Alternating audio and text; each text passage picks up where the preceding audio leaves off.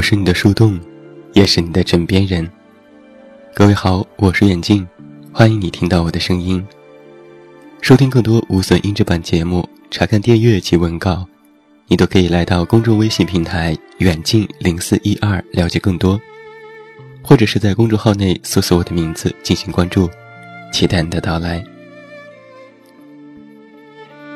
昨天晚上出去吃晚饭的路上。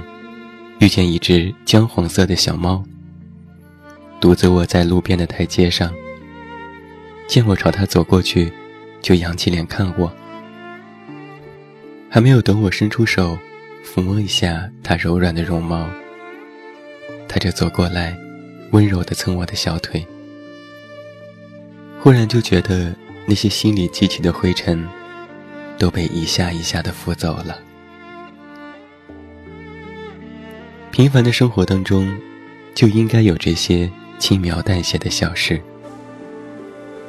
比如冬季咕噜咕噜作响的热锅里翻滚着各种食材；比如便利店的货架上，最后一盒刚好是最喜欢的那个口味；比如新换的床单有柔软的触感；比如晒了一个下午阳光的阳台。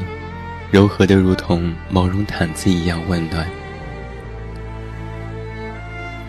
我把这些生活当中的小细节称为生活感。日子简单往复，但是迷人之处，便是那些偶然相遇的小小事情。他们总是有那些让人欣喜的横截面，在每个夜晚入梦前回忆起来，每一个平凡的一天。都有了沉甸甸的记忆和意义，在生活当中沉淀下来的这些温暖的小事，一点点填补起心里的空隙，而每一个不完整的我们，都因为这些生命当中藏于记忆深刻的小片段，而成为了一个完整的自己。其实啊。谁的人生不是跌跌撞撞呢？但是在艰难的人生里，也有好好生活的意义。而那种意义，大概就是，总会有一些微不足道的小事，哐当的一声，击中我们内心最柔软的部分。因为有了他们，才有了抵御一切的铠甲。这些幸福的小片段，就如同一个个小小的火苗。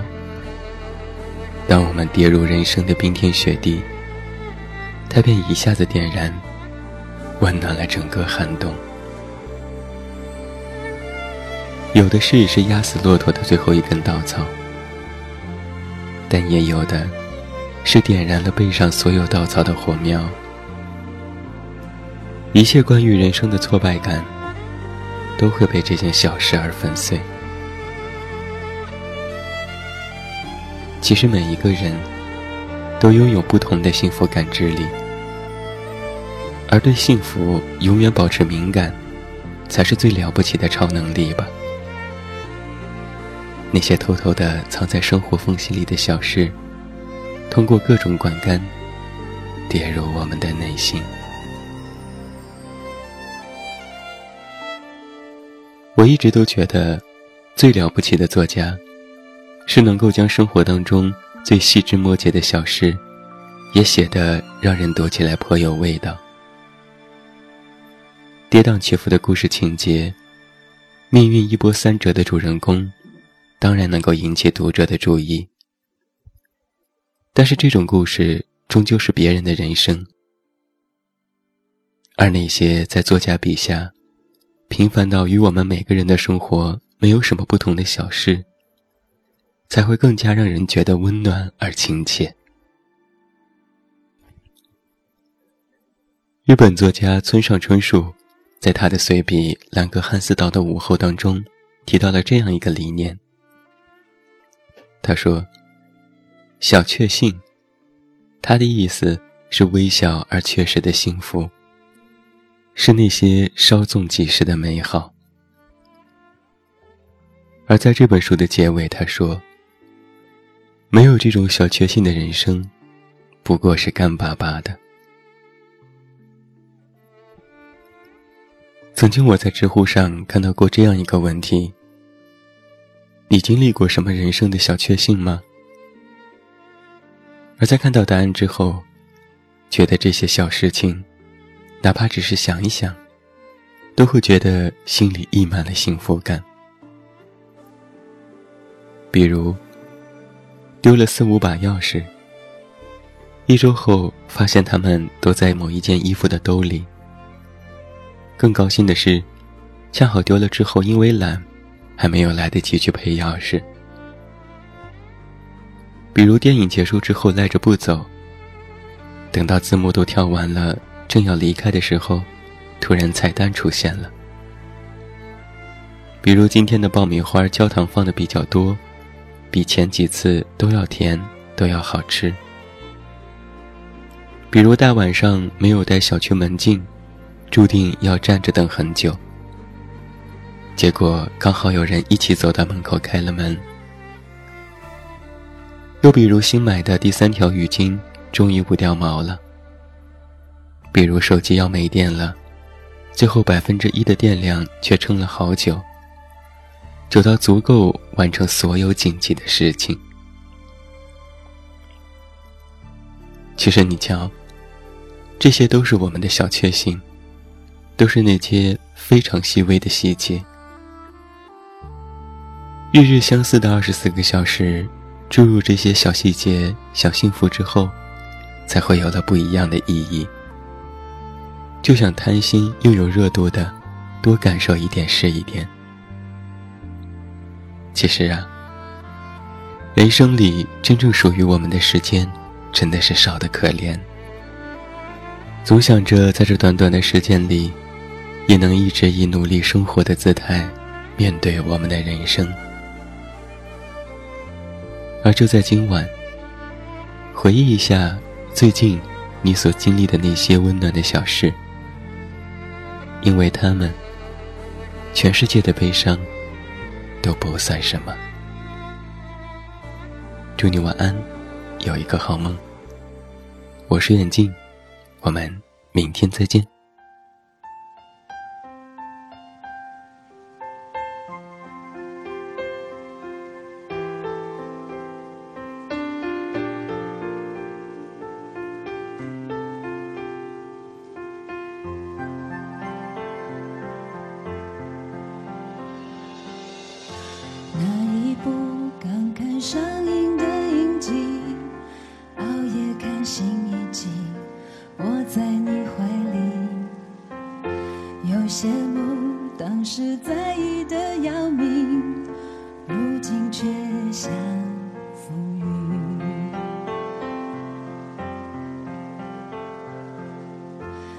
电视，默默按下了静音，世界是否因此变得更和平？下雨天，依依只剩提醒你，记得带伞出门去。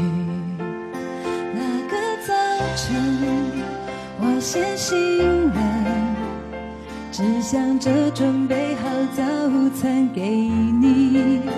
那个早晨，半梦半醒，不再想什么伟大使命。曾经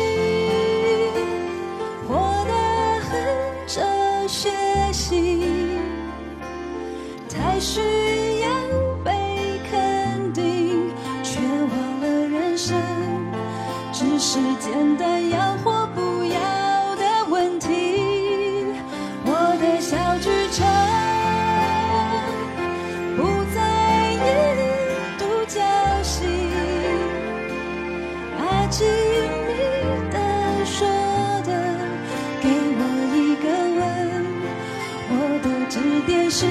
心情。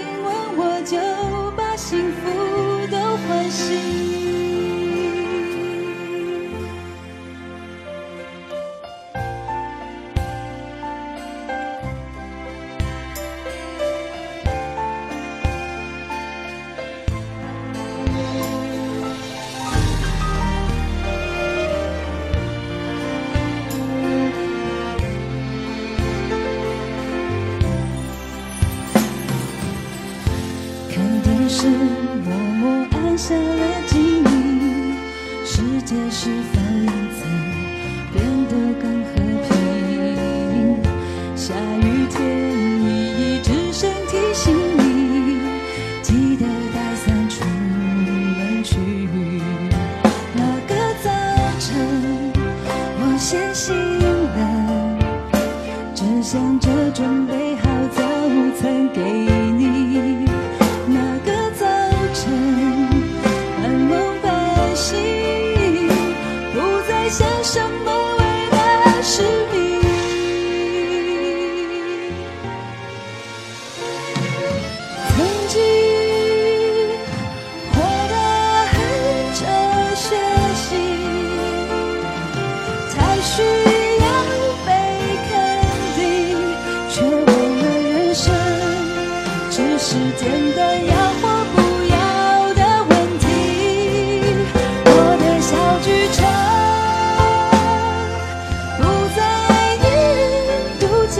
see